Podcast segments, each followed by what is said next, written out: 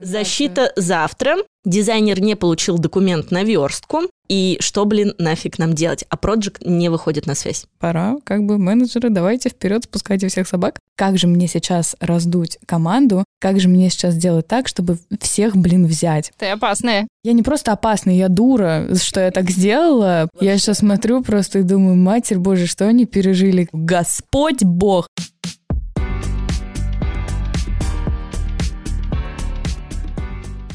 Всем привет! За микрофоном Владлена. Это подкаст, короче говоря, про то, как региональное digital-агентство покоряет столицы. Сегодняшний эпизод записываю прямиком из Питера. Все потому, что завтра читаю лекцию в Центре инноваций социальной сферы Питера для предпринимателей города. И я, конечно, решила не упускать возможность и заодно записать выпуск совместно с основательницей бюро контора Digital Марго Тихоновой и с основательницей коммуникационного агентства SenseProd Сашей Гончаровой. В этом эпизоде мы будем делиться с вами разными историями из жизни наших агентств. Страшными, смешными, грустными, веселыми и прочее-прочее. Мне кажется, получится очень интересно.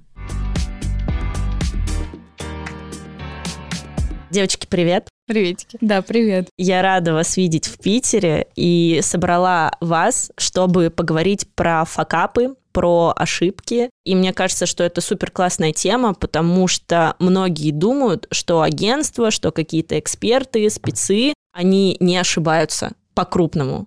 Почему-то агентство идеализируют, думают, что там нет ошибок и косяков, но на самом деле это абсолютно вообще не так, и мы все люди, и мы одинаковые, и разница только в том, как мы все воспринимаем эти ошибки и как мы из них выходим, как мы на них учимся. Вот разница только в этом. Давайте, короче, я тогда начну. Мы вчера, наконец, получили деньги от клиента, на которого подали в суд. Ты сразу жести, да, решила начать? Да, я решила с вообще супер-супер карты все раскрыть. Судебные. Да, первый раз мы подали в суд, и год клиент нам не мог отдать деньги. Началась пандемия, мы приостановили сотрудничество, и, соответственно, у него накопился долг. Мы сделали календарь платежей, он должен был в течение года платить по 5 тысяч рублей, и он не платил. Он заплатил за год 20 тысяч. Я, как э, добрая зайка, Пожалуйста, запомните, что это ошибка. Самый жирный клиент в твоей жизни. Если вы руководитель, вы не должны быть доброй зайкой. Ну и, соответственно, я просто ему писала, напоминала, звонила. В какой-то момент он не брал трубку, я звонила с других номеров телефонов, он говорил, ну у нас ребенок, я говорю, ну я не банк.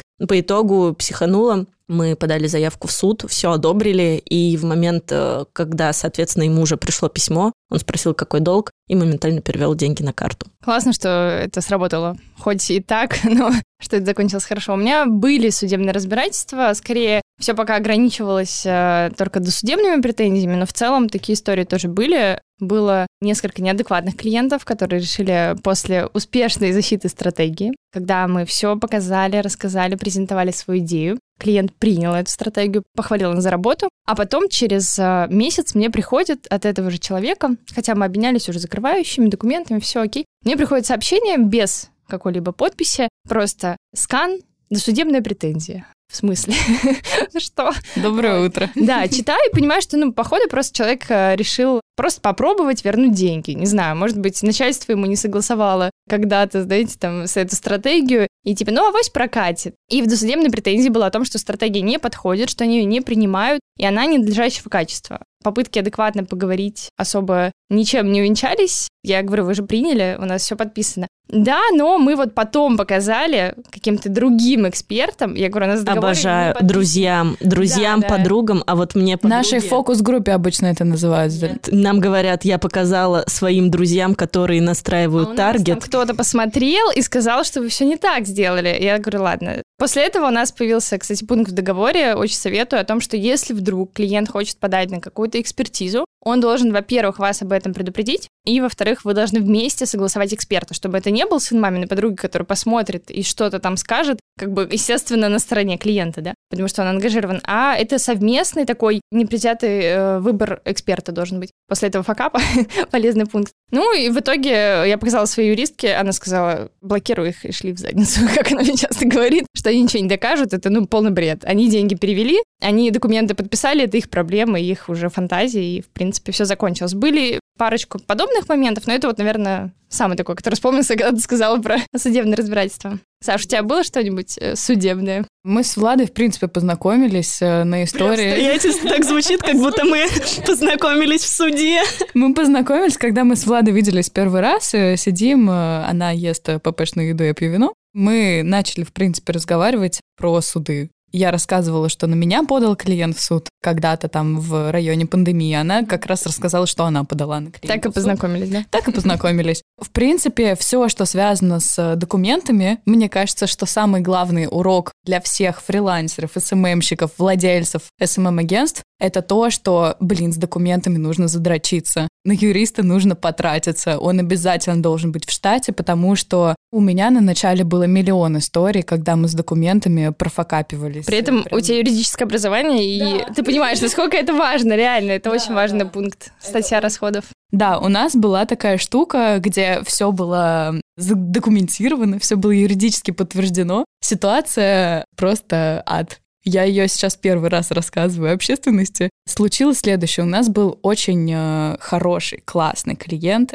Они платили нам в евро. Это был бренд не из России. И мы сотрудничали не по одной их компании, а это была большая такая экосистема. Мы обслуживали много их компаний и начинали вот с одного бренда, связанного с бьюти. Мы сделали им съемку. Бюджет съемки был около 700 тысяч рублей. Это была моя первая большая съемка в агентстве. Мы сделали офигенную съемку, клиент ее принял, все было замечательно, все потрясающе. У нас, естественно, там была куча документов и бумаг, где они приняли эту съемку, где было согласовано вообще все. И там было согласовано, что кадры на диске будут храниться там типа два месяца. Два месяца прошло, и фотограф, который загрузил эти кадры на диск, он, собственно, их просто диск очистил. Ну, они все так делают, ну, да, да, в какой-то срок, конечно. Да. И обычно они предупреждают, типа, вы все загрузили, помните, да, про то, что я удаляю диск? А она об этом нам не написала. Случилось так, что она просто стерла все нахрен, и диск, который она стерла в корзину, она стерла корзину, чтобы все чистенько по полочкам. Ты видишь мое лицо, мне страшно. Нас она об этом не предупредила, а у нас буквально там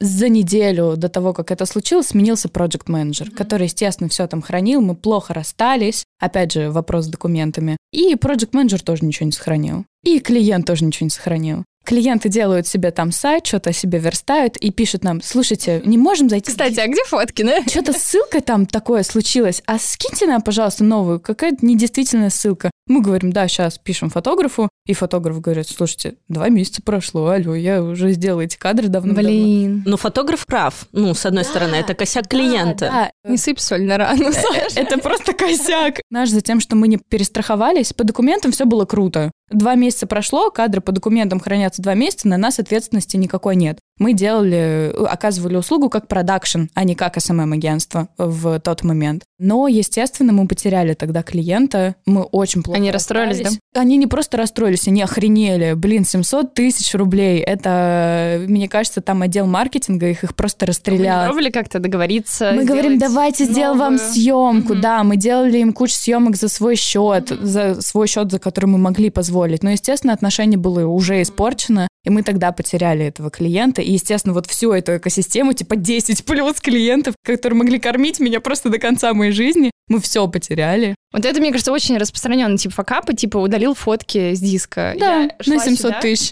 Вспоминала, были ли у меня такие ситуации. У меня удалилась съемка, в которой я участвовала, но она была моя личная. Но у нас э, для этого есть большой-большой, э, соответственно, рабочий диск, где хранятся независимо... У нас теперь он тоже есть. Независимо от того, закончили мы работу или нет, это типа архив. Там есть архивные проекты, ну, типа нам 4 года. Прикиньте, сколько там папок. И вот буквально месяц назад мы заходим в диск, а он глючит вообще просто по жести, и там нет ни одной папки. Там 40 проектов действующих, закрытый миллион, наши онлайн-курсы, которые мы записывали, все исходники, там очень много гигов. Все, я подумала, что вот это конец. Мы не можем ничего в кейсах использовать, вообще ничего. Ну да, мы э, удалили все из корзины, все почистили, там просто, ну, настолько много... Получилось установить? Да, да, получилось. Слава богу, у меня сердце это, прихватило. Это страшно. Это к тому, что у нас это все не хранится на жестком диске. Нужно сейчас заняться тем, что чтобы это перевести все на жесткий диск, потому что если что, то получается у нас вообще нет никаких документов, ну вот визуальных, mm-hmm.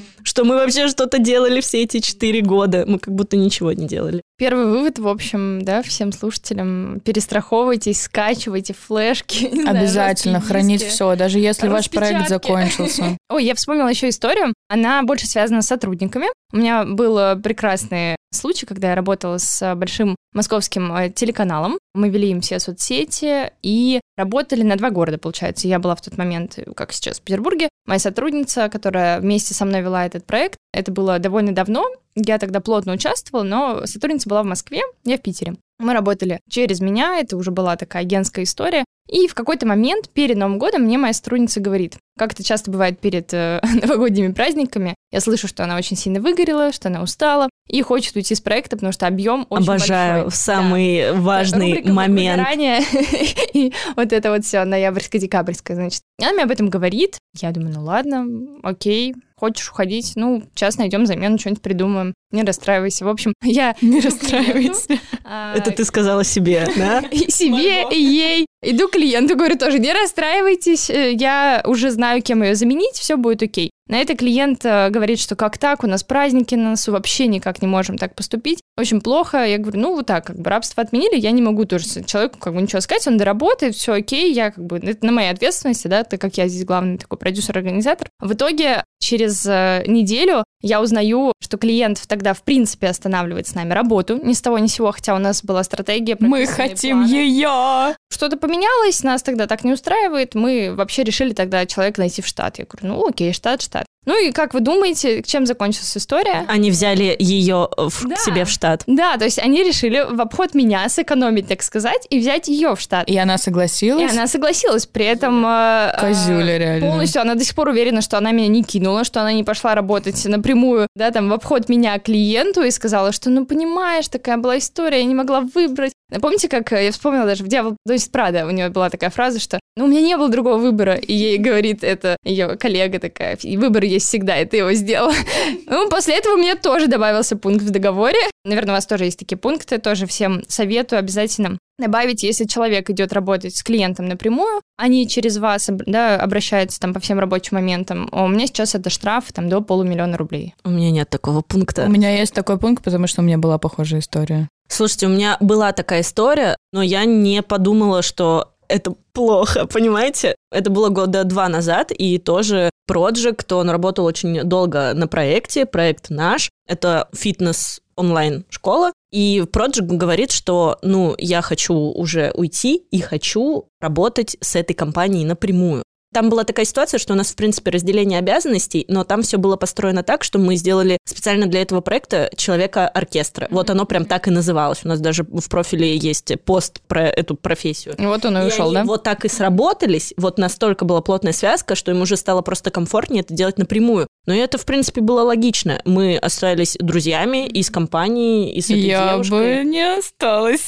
Ну, потому что, а что я сделаю? Ну, они приняли такое решение. То есть я тут вообще ничего никак. Но в целом агентство себя от этого обезопасит. Последний раз у нас была тоже такая история, когда от нас э, решил уйти клиент и напрямую позвонил контент-менеджеру и предложил работать на них. Контент-менеджер отказался, нам об этом сказал и попросил сделать так, чтобы клиент больше ему не звонил. Соответственно, я напрямую связалась с этим клиентом и подумала, что контент-менеджер у нас золотце. Камила, привет.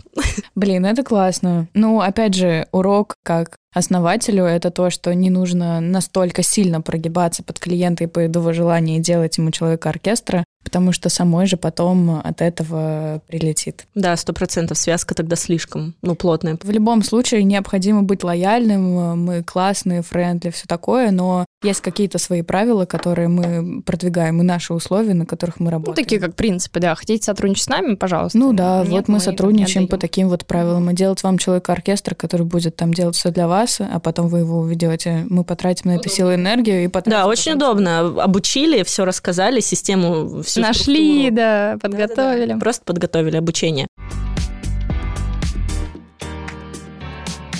Ну, раз уж начали про сотрудников, у нас тоже была история. Готовили контент-стратегию, это часть SMM-стратегии, то есть все, что связано с э, контентом. Готовили несколько недель, штурмили. Участвовал в этом проектный директор, я и, соответственно, проектный менеджер проекта. И вот у нас сегодня новогодний корпоратив. Мы все напились. А завтра у нас защита стратегии.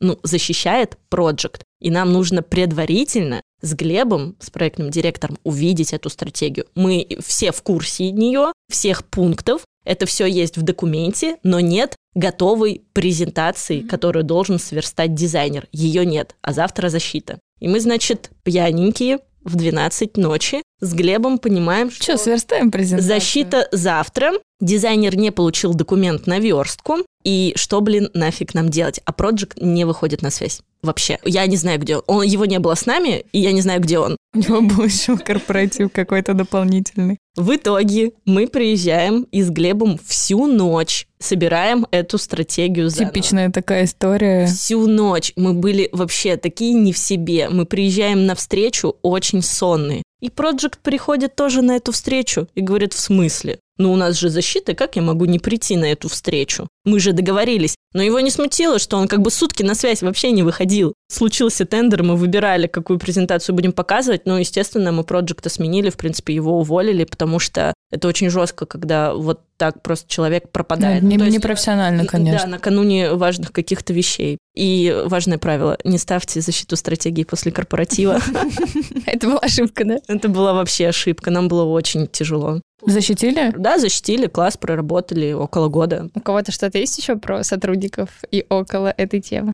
У нас случилось в один момент какой-то бум просто лидов. Мы тогда не рекламировались, нигде ничего не делали, но в какой-то момент, может быть, сарафан, может быть, что-то еще сработало. Но нам э, за там полторы недели пришло заявок 15. И я, человек, который просмотрел все брифы, я увидела 10 классных, с которыми я хочу поработать, я не хочу упустить этих клиентов, и я думаю, блин, как же мне сейчас раздуть команду, как же мне сейчас сделать так, чтобы всех, блин, взять. Мне так хотелось, я почувствовала вкус вот этих кучи классных кейсов, классных денег, классных брендов, классного быстрого роста. Я думаю, ну что, мы не справимся? Ну сколько раз у нас был вот этот быстрый рост? Ну что, не выдержим, что ли? Да ладно, я вам помогу, ребят. О, обожаю этот стиль. У нас завтра два новых проекта приходят. И еще четыре.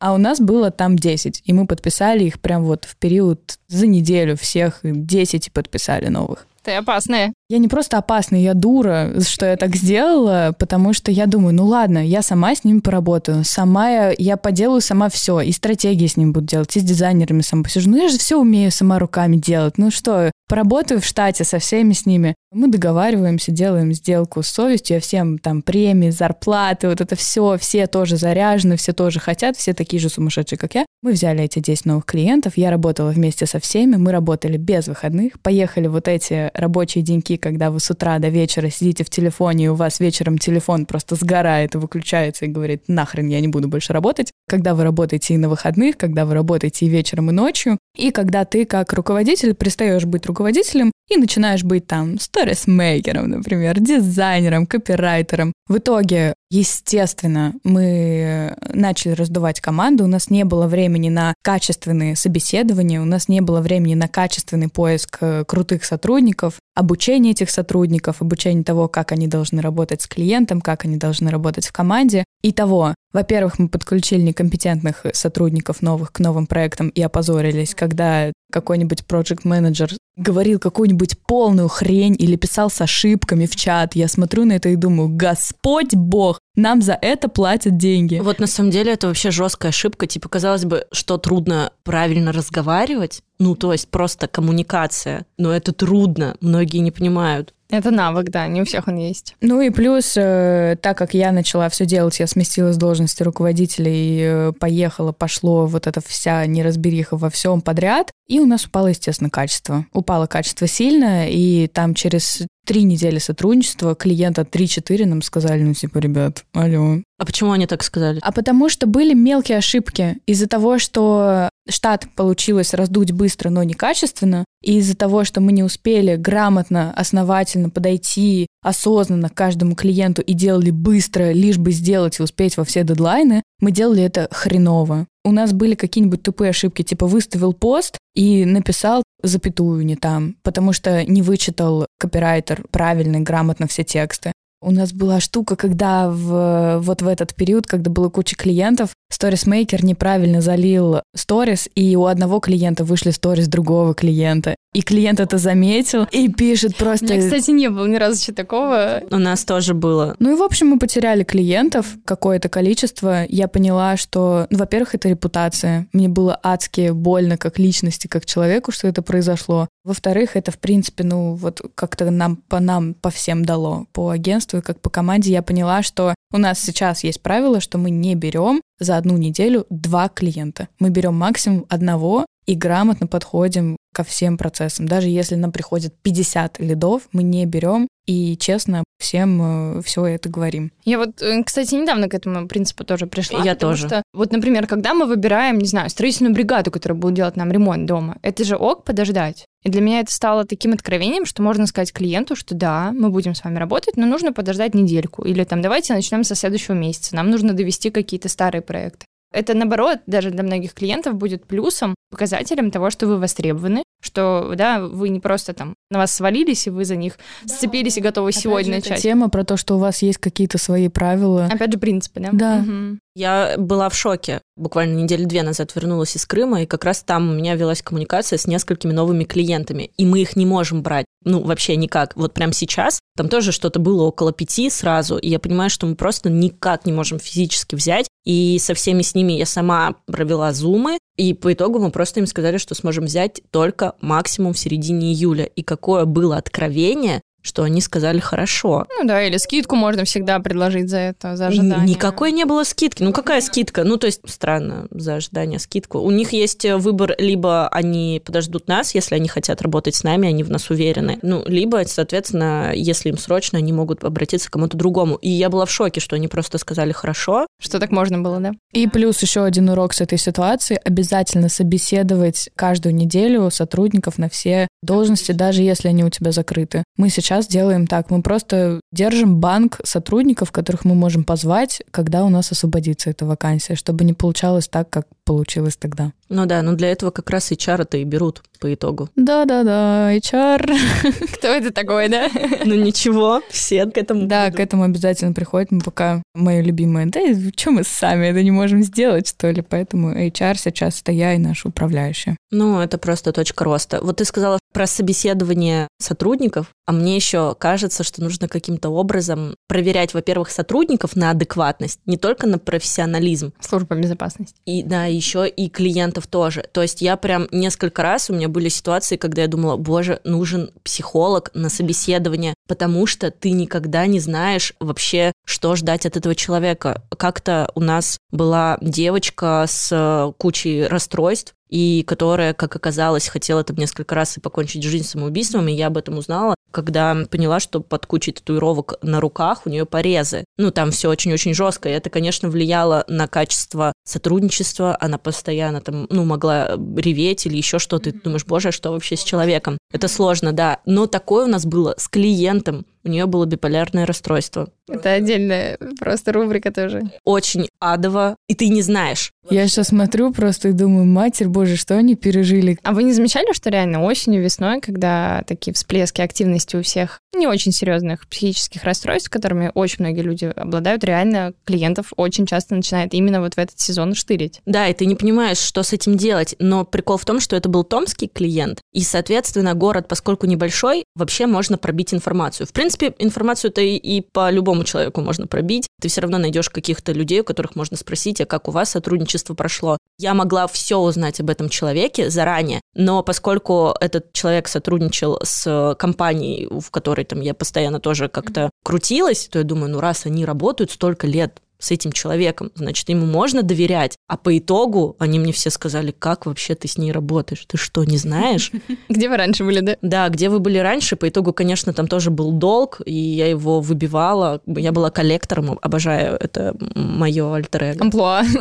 Я же говорю, мы все сами справимся, и HR можем побыть, и коллектором. В агентстве, где я начинала, был несколько миллионов долг, и обращались к настоящим коллекторам, таким э, петербургским бандитам в завязке, которые ходили выбивали, потому что... Бандиты в завязке. Даже суды не помогали. А знаете, какое-то время у меня был прекрасный коллектор. Олеся, тебе тоже привет. Она была беременна, и это очень давит на жалость. Она такая милая, все знают, что она в положении, и никто не может ей отказать. Это потрясающе. А, кстати, про собеседование у нас сейчас так и происходит. Так как я психолог... Ты поэтому пошла, да, учиться, чтобы клиентов О, и сотрудников слушай, сразу? Мне кажется, что это как бы связано сто процентов. Даже если это бессознательно связано, но точно связано. У нас основную функцию HR э, выполняет наш руководитель отдела SMM, и она собеседует прям постоянно всех подряд, проверяет всех на профессиональные навыки. И после того, как она говорит, блин, это супер профессионал, она мне нравится, давай возьмем, то я разговариваю с человеком, смотрю на него, я вообще не спрашиваю ничего про его профессиональные навыки, я просто смотрю, насколько он впишется в нашу команду и как он нам чисто эмоционально и ментально подходит. У нас тоже так два собеседования. Первое чисто по тестовому, по хардам, и это обычно тимлид, так как тимлиду работать потом с этим человеком. Но потом либо я, либо исполнительный директор, привет, Лиза, тоже созваниваемся и смотрим уже в целом на адекватность, все ли окей, дополнительное собеседование.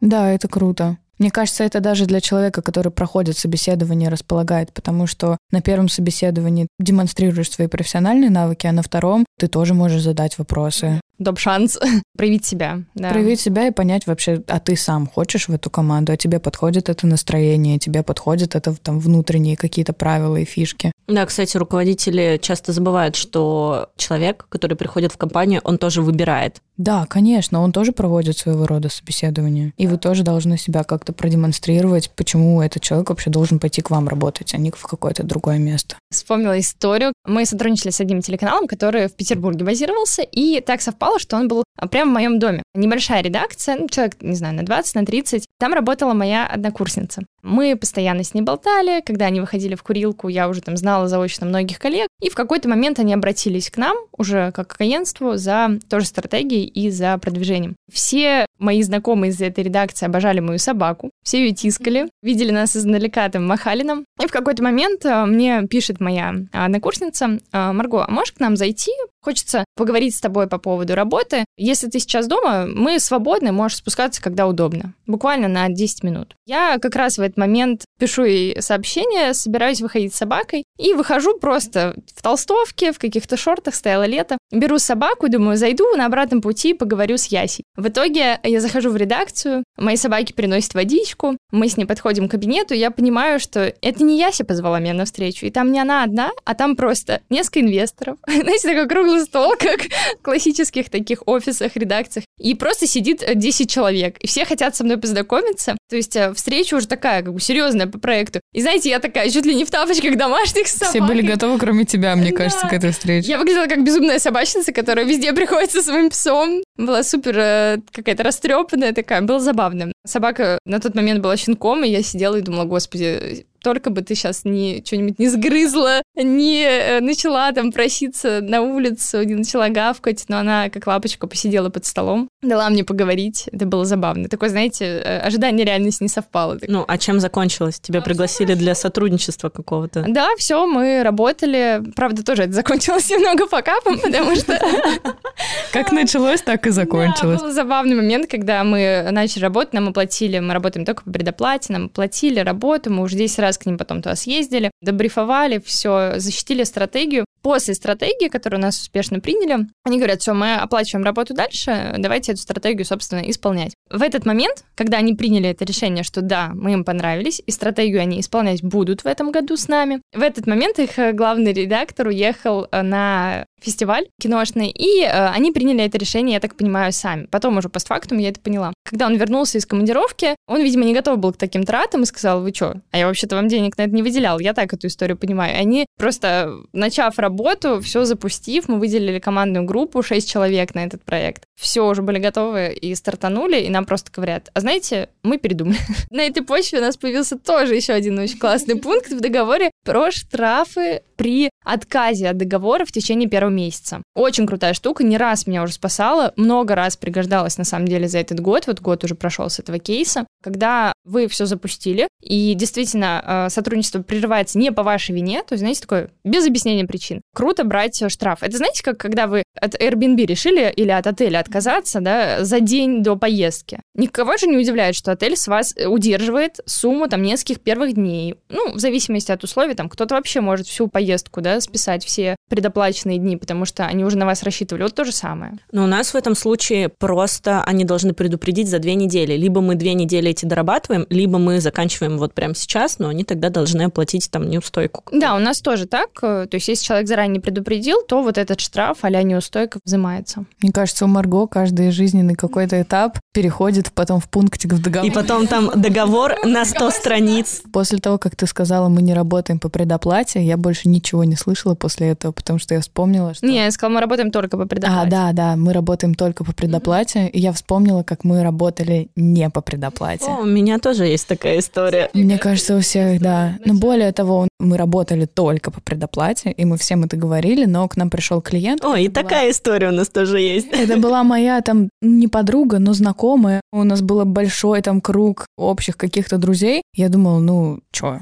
она такая, ну, типа, мы только запускаем бизнес, слушай, давай, у нас пока нет бюджета, но мы все оплатим, естественно, подпишем договор, все зашибись. Просто давай оплату каждые две недели, но постфактум. Я говорю, да, конечно, слушай, как я могла ей отказать, э, тем более ее знаю, тем более я знаю, что она классный предприниматель. Мы запустились, начали работать, прошел месяц, когда была оплата вот это две недели, она такая, слушай, давай в конце месяца, клянусь, блин, буду, зуб даю, я все оплачу. Я думаю, ну, как мы можем отказать? Опять же, знакомые, классный проект, мы продолжаем вести, проходит месяц, я такая, ну, пора, как бы, менеджеры, давайте вперед, спускайте всех собак. Они не оплатили. Они сказали, слушайте, а предоставьте нам отчет о работе. Мы такие, конечно, вот он. У вас уже как два дня на почте. Они посмотрели отчет, и они говорят, ну, как-то это не то, что мы ожидали наверное, все-таки мы не будем за это платить. И это просто было настолько неприятно. И с тех пор, какие бы знакомые ко мне не приходили... Я представила, в ресторане поел такой, знаете, было недостаточно не вкусно. Я вот ожидала... Тем более ты все съел, мысли, знаешь, там другое. три блюда, ты уже все Я, съел. наверное, не буду за это платить, знаете, я пойду. Я пошел. Короче, если просто что-то не понравилось, то это в любом случае можно, ну, решить, да, если это объективно есть какие-то косяки. Можно посчитать как минимум по себестоимости. У нас, например, были такие истории, пойти навстречу, ну, опять же, сделать какую-то скидку, когда ты понимаешь, что вообще, ну, безвыходная какая-то в этом случае ситуация. У нас недавно э, была история, ну, почти такая же. Просто чувиха взяла, удалила свой профиль, который мы вели, это личный бренд, и удалилась из всех диалогов. И все. Ну, соответственно... Человек-невидимка. Как, как до нее дописаться, дозвониться. Это было сделано за день до выставления счета. Обалдеть. Блин, я вот как раз подумала спросить, а были ли у вас ситуации, когда, например, страница удалялась или банили аккаунт, но это еще круче. То есть она просто решила пропасть. Да, ну просто. И что вы делали? Существует. Ну, я просто посмотрела, посчитала по себестоимости. Это был очень простой, легкий проект, который мы оставили исключительно для того, чтобы новенький проект менеджер мог потренироваться. Mm-hmm. Вот только для этого. То есть э, в этом проекте нет никакого смысла абсолютно для нас. Ноль смысла. Никак не повлияет на имидж, он не пойдет даже к нам в кейсы. То есть мы его вряд ли выложим когда-нибудь в профиль. Но в итоге она оплатила, да? Нет, нет, нет. По себестоимости? Нет, ничего, она пропала. Просто мы оставили этот проект,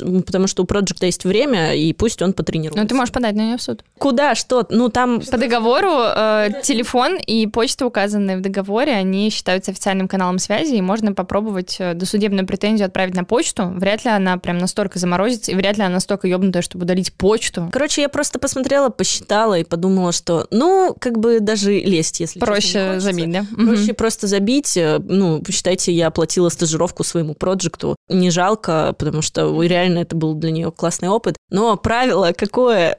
Какой вывод мы можем сделать? даже не брать проекты, если ты понимаешь, что нафиг они тебе не сдались, но они никуда не пойдут. Ну, вообще нет. Придумать другой вариант, благодаря которому можно потренировать проекты. У нас была такая ситуация, когда у нас висело, опять это были тоже личные бренды, мы их вели уже хрен знает сколько, и тоже не видели в этом смысла. У нас был такой просто кризис смысла. Смотрю, все заебались вести личные бренды. Да, и мы просто философски сидели на зуме с сотрудниками и думали, ну зачем нам оно? И опять же здесь был выбор либо отказаться от этих клиентов, сказать, давайте будем дружить, помнить друг друга, все самое лучшее, и потерять деньги в моменте, либо продолжать их вести, зная, что ну, мы просто с этого зарабатываем. И деньги были ну, средние, неплохие. Мы отказались от этих клиентов с дрожью в руках. В итоге к нам в течение там, месяца на их э, место, к этим сотрудникам уже пришли новые проекты. Поэтому это не факап, но урок жизни. Не бойтесь отказываться от э, проектов, которые вам не интересны, потому что на их место обязательно придет что-нибудь классное, интересное, от чего вы будете кайфовать. Да, это сто процентов. А были у вас такие ситуации, когда теряли аккаунты, доступы, блокировки, что-нибудь такое? Да-да-да, было... Слава богу, не было, я бы не выдержала. Сердечко мое больное. Года три назад мы все вместе были на какой-то вечеринке. У вас все с корпоратива. Все плохое начинается с вечеринки, смотрите. И мы, опять же, в интересном состоянии. Ну, мы очень веселые. Мы очень веселые. Понимаем, что просто... Сейчас подумают, что у нас агентство алкоголиков, это не так. Слушай, вам просто в течение дня столько заявок прилетит. В какой-то момент просто мы такие стоим, раз блок, два блок, три блок, четыре блок. И мы такие, в смысле, шесть аккаунтов в один момент? Вылетают, да? Просто, да, заблокировали. Но это было связано с тем, что они были подключены к сервисам, к разным, типа SMM-планер, ну и все остальное. И, соответственно, просто... Антиреклама SMM-планера сейчас. Мы, конечно, испугались э, в этот момент, но потом это где-то там за 12 часов все решилось, поэтому мы отключили вообще... Ну, это э, страшно, всего. да. Ну, было очень-очень страшно. Как-то угнали аккаунт. И это был бренд... Угнала тебя. Да, бренд медицинской одежды, и они продавались только онлайн. Ну, основной их источник трафика онлайн. У них были магазины в офлайне, но просто это не, не так много. И просто там, я не помню, сколько тысяч подписчиков, короче, много, и бац, и просто блок. Их угнали прям профиль, украли, поменяли все, соответственно, искали специалиста, который восстанавливает доступ по стоимости 1 рубль за одного подписчика. То есть, если у тебя 100 тысяч подписчиков, ты платишь 100 тысяч рублей. Сколько у них было подписчиков? Тысяч двадцать или 30. Но это все равно не очень-то приятно. Об этом тоже нужно помнить, когда вы составляете договор, потому что это, ну, вообще, это не наша зона ответственности, да? А я всегда считаю, что это наша зона, потому что мы в этот момент ответственны за аккаунт, и если нам клиент не дал поменять пароль, который обычно, давайте будем честны, у клиентов пароли 1, 2, 3. И если он не дал это сделать, то это, конечно, его ответственности. Но мы всегда подключаем двухфакторную аутентификацию. Это, конечно, пароль но угнать свой. могут и так. Вот в чем дело. И суть такая, что этот чувак абсолютно в открытую нам сказал, как это работает. Они работают в связке. Есть люди, которые крадут аккаунты, и А он их восстанавливает. друзья, которые восстанавливают. Просто потрясающе. Какая схема. Вот такая схема. Вот надо зарабатывать, девочки. С этим ты, ну, просто Меня ничего не сделаешь. Один раз личный аккаунт. Это было очень забавно, потому что узнали мою почту, которая вообще нигде не мелькает, написали на ту другую почту, на другой ящик. То есть явно прям прорабатывали этот момент. И когда у меня было на тот момент, причем что-то типа 4 или 5 тысяч подписчиков, я сказала, ребят, нахрена вам мой Мои профиль? 4 тысячи подписчиков. Немного подписчиков, и вообще я не буду платить вам, э, 10 тысяч они захотели. Я сказала, у меня скоро день рождения, давайте скидку. Они подумали и написали, давайте за три. Я говорю, давайте. Что? Какие-то школьники, видимо, были хакеры. Они согласились и вернули мне аккаунт, но это было, да, забавно. А у меня было один раз такое, что мы вели загородный клуб, в какой-то момент в выходной, типа, знаете, в субботу в час ночи мне вдруг пишет владелец клуба, их маркетолог, просто что-то происходит, я открываю сообщение, могу понять, что там такого случилось, такой уютный, классный аккаунт, ничего там такого сверхкардинального, и оказывается, что у них ломанули группу ВКонтакте и начали писать матные слова и матные посты. А вместо их всех публикаций удалили что-то с ленты, и они такие кинулись все к нам, типа, ребят, что-то происходит. Мы быстренько, конечно, тоже все поменяли, доступ э, вернули, но это было забавно. Тоже, видимо, какой-то школьник развлекался. Ну, вот от этого просто никто не застрахован. Ты можешь поменять пароль, можешь там вообще какой-то сложный. Надо просто объяснять клиентам этот момент всегда. А В итоге оказалось, что это просто у кого-то из админов этого загородного клуба остался ВКонтакте вход, и, знаете, из серии просто кто-то не вышел, не разлогинился с компа, и какой-то просто ребенок у кого-то, то есть это не восстановить, кто это был, ну, типа, кто-то из детей решил так пошутить.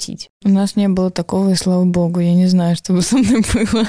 Жесть. Как, кстати, вы вообще к этому всего относитесь? К таким историям? Переживаете? Я всегда очень переживала вообще все, что случалось, когда мы выложили там пост, и там была запятая не в том месте, у меня сходило с меня 3000 потов стыда за это. Но в какой-то момент я поняла, что это обычная, блин, рабочая история. Все ошибаются абсолютно, все, даже самые большие мировые бренды, они могут выложить что-то с опечаткой, они могут что-то выложить неправильно, косо, криво. И это все обычная нормальная рабочая история, к которой я теперь абсолютно спокойно отношусь. Раньше, да, я все воспринимала на свой счет. А сейчас э, ок, все можно ну, решить. Согласна абсолютно. После того, как э, моя сотрудница выложила очень важный пост, такой, знаете, а пресс-релиз с анонсом нового продукта клиента, и это тоже была международная компания большая, ну, мы до сих пор работаем, и она сделала ошибку в имени главного э, руководителя, основателя компании, у него еще такое индийское имя сложное, я сказала, 10 раз проверь, редактор проверил, ну, главред, э, все там на опечатке, все, мы это всем пользуемся, посмотрел аккаунт, и все равно она сказала, что у него, видимо, сработал Т9, и вышел пост с ошибкой. Вот это был факап, конечно.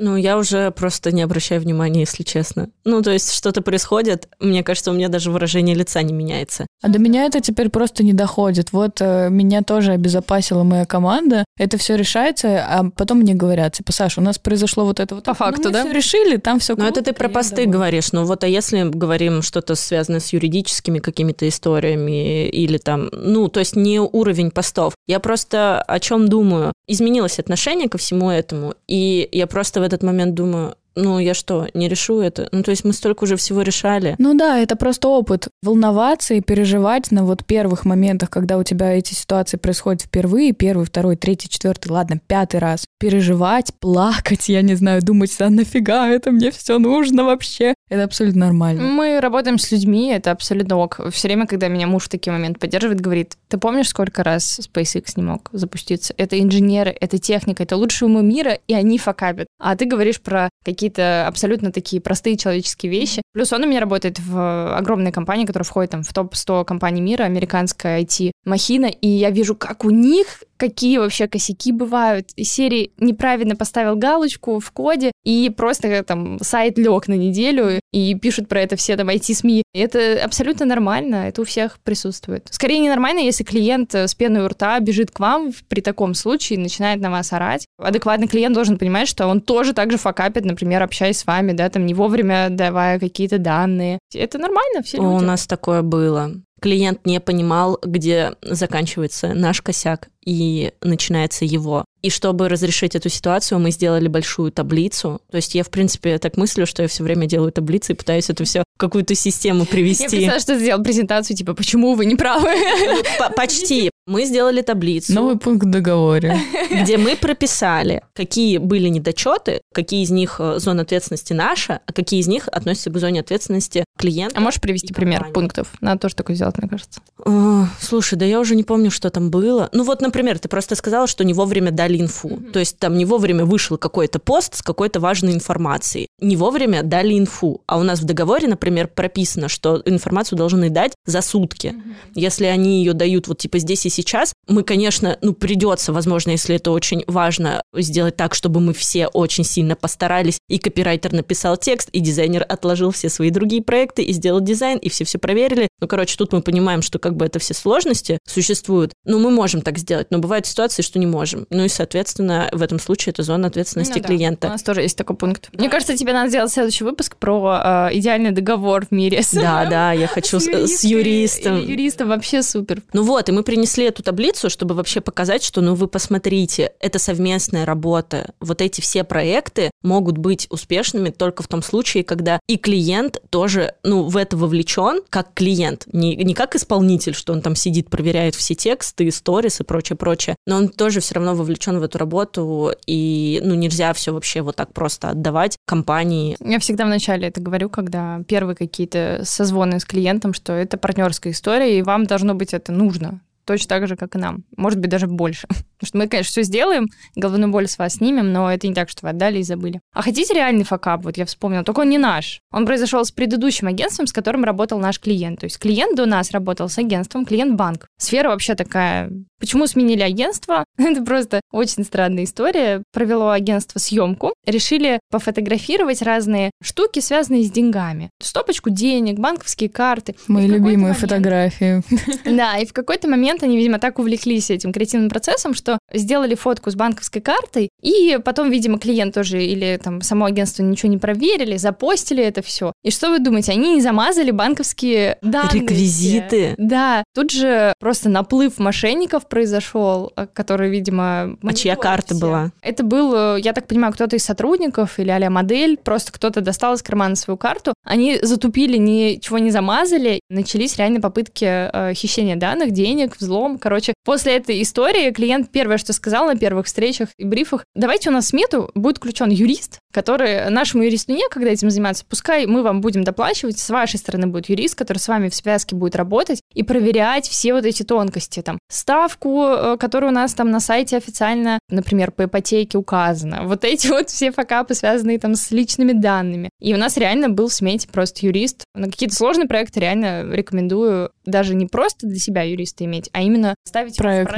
даже, Мгм. да. Вот в такие сложные сферы всякие, финансовые. Я вспомнила. У нас тоже была история. И я тогда очень сильно переживала. Короче, я помню прям свои эмоции, как я сижу в кафе, и меня трясет. Ну, я вам итог этой сейчас истории э, рассказываю, потом расскажу с самого начала. Я себе написала весь текст, который я должна сейчас проговорить по телефону. Я прям готовилась к этому звонку, звонила руководителю компании. Короче говоря, мы работали с какой-то медицинской организацией и подписали договор. Все окей, начинаем работать, все класс. И я должна была смутиться на моменте, когда клиент э, говорит о том, что они уже перепробовали много вообще кого, но никто не подошел. То есть вы понимаете, да? Интересно. Это звоночек, да. Ну да, то есть если один- ну, там куча других э, компаний не подошли, то, возможно, что-то с нами тоже будет такое. По итогу мы начинаем работать. Это медицинская организация, очень сложный копирайтинг в таких организациях. Мы специально нанимаем копирайтера с медицинским образованием, чтобы копирайтер мог э, писать Вот это адекватные- HR. адекватные экспертные посты. Это было действительно очень-очень тяжело. Была плотная коммуникация с клиентом. Короче, мы не сошлись по характеру, потому что, ну, было просто тяжело, вот морально. По итогу мы выставляем счет, и клиент говорит, а мы не будем оплачивать этот счет. Мы такие, в смысле, у нас договор, все подписано. Ну, то есть тогда мы обращаемся в суд. Это было, правда, давно, года два-три назад. И тут э,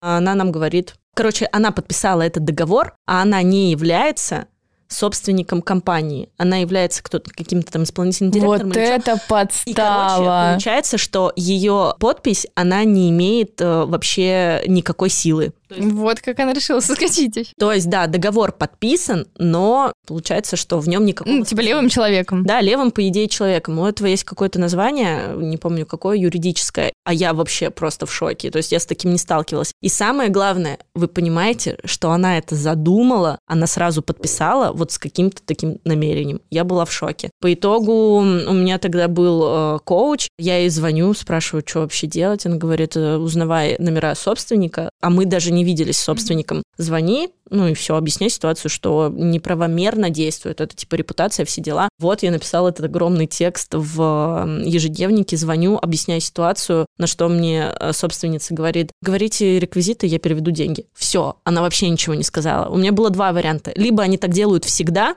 и она типа просто, у нее есть заготовленный ответ, ну, либо просто она супер неэмоциональная и сейчас должна ей вставить. Но я была в шоке, конечно. Да, хорошо, что закончилось нормально, а не очередным судом. Ну, это означает, что тоже нужно все проверять. Как это, блин, проверять? Я не знаю, как проверять. Мне кажется, что в реквизитах... Клянись мамой, что все. А вот теперь погодите, она верующая и ходила в протестантскую церковь. И вот тут мой вообще мозг, он офигел. В этой церкви у меня есть очень много друзей, очень много друзей. И я говорю, ребята, ну вот просто скажите мне, как, блин, нафиг так? Вот ее же покарают. У меня есть история, как мы снимали для одного крупного русского бренда одежды, делали съемку, готовились к ней очень долго. Это, в принципе, была вот моя первая такая съемка с брендом, который я сама ношу. У меня полгардероба в их одежде. Естественно, я очень волновалась. Я подготовилась ко всему. У меня были распечатаны все листочки с модбордами, все таймлайны, все было готово. Я знала еще за неделю, что все должно пройти идеально, как я люблю. В итоге мы приезжаем на съемку, у нас очень мало времени было на циклораме, и там было просто расписано все по минутам. Каждый кадр был реально расписан по минутам, и у нас был на площадке отдельный человек, который тупо следит за таймингом. У него есть в руках телефон. В итоге одна наша модель звонит мне за там полчаса до съемки, когда она уже должна быть собрана на визаже и с прической уже сидеть и просто ждать, когда это случится, и смотреть мне в глаза. Она мне звонит и говорит, слушай, Саш, мне так плохо,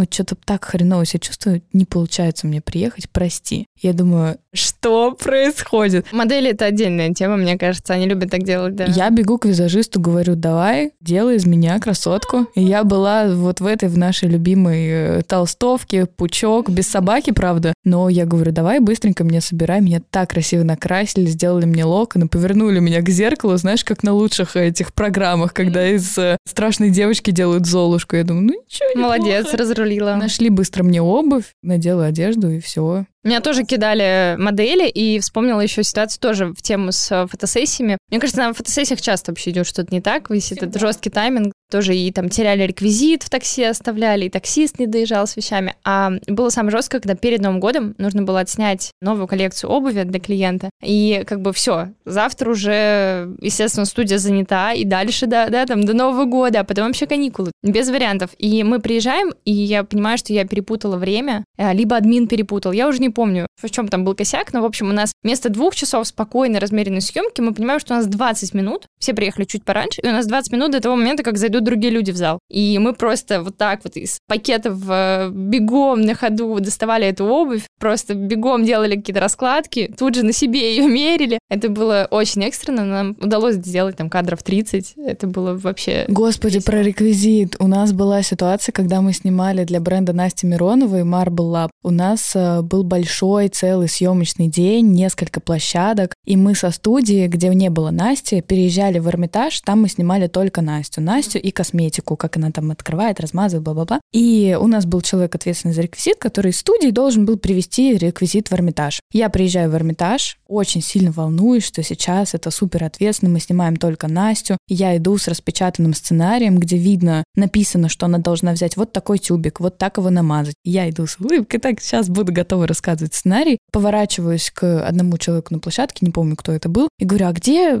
реквизит? Где продукция сама. Мы начинаем ее искать, понимаем, что ее нет на площадке. И мы понимаем, что у нас в Эрмитаже сейчас полтора часа, а ехать до той студии, там что-то случилось в Питере, были жуткие пробки, и ехать до той студии 40 минут. Кто-то забыл пакет? И обратно 40 минут. Да, кто-то забыл пакет. Мы понимаем, что реквизита нет, а мы снимаем типа рекламу этой продукции. И что, что делать? При фотошопе.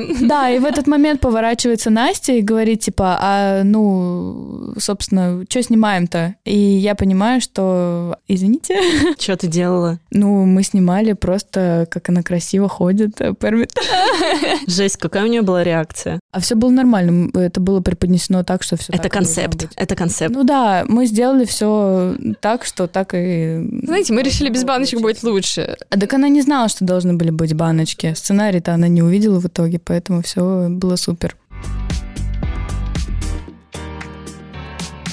ну что, теперь вроде бы все. Мне кажется, периодически нужно делать такие выпуски, чтобы все такие, фух, высказались. С нами все окей. С нами все окей, так Косячат все, конечно. И агентство косячит даже более крупно, получается, иногда, чем фрилансеры, конечно. Большее поле для того, чтобы накосячить. Нужно сказать о том, что ошибаться — это нормально, и что ошибаются, правда, все. И те, у кого ошибаются, охуенные потом договора, потому что там примерно все в договоре теперь прописано. И главное, что без ошибок, ну, действительно нет роста. Я думаю, что вы согласитесь, что после этого мы все становились только круче, да, конечно, лучше, конечно. эффективнее и все в этом роде. И когда ты смотришь на картинку в Инстаграме идеального агентства с суперкейсами или идеального фаундера агентства, который рассказывает у себя в сторис про то, как он любит команду, клиентов и как у них все идеально, мы все преподносим в Инстаграме то, что у нас получается хорошо. Поэтому если вы смотрите на то, как какое-то супер классное агентство ведет проекты и думаете, что а вы такие плохие факапитесь, и у вас все хреново идет, то сто процентов у этого агентства тоже было миллион разных ошибок, но мы просто ими не делимся, потому что, ну, общество приняло так, что в Инстаграме мы делимся тем, что у нас получается хорошо. Ну, раньше так было, согласись. Сейчас как раз-таки самые классные... Переходим понемножку. Ну... Они, наоборот, рассказывают открыто. Рубрики про факапы самые популярные, самые сохраняемые. Вон, мы записываем этот подкаст, и это, мне кажется, высший пилотаж,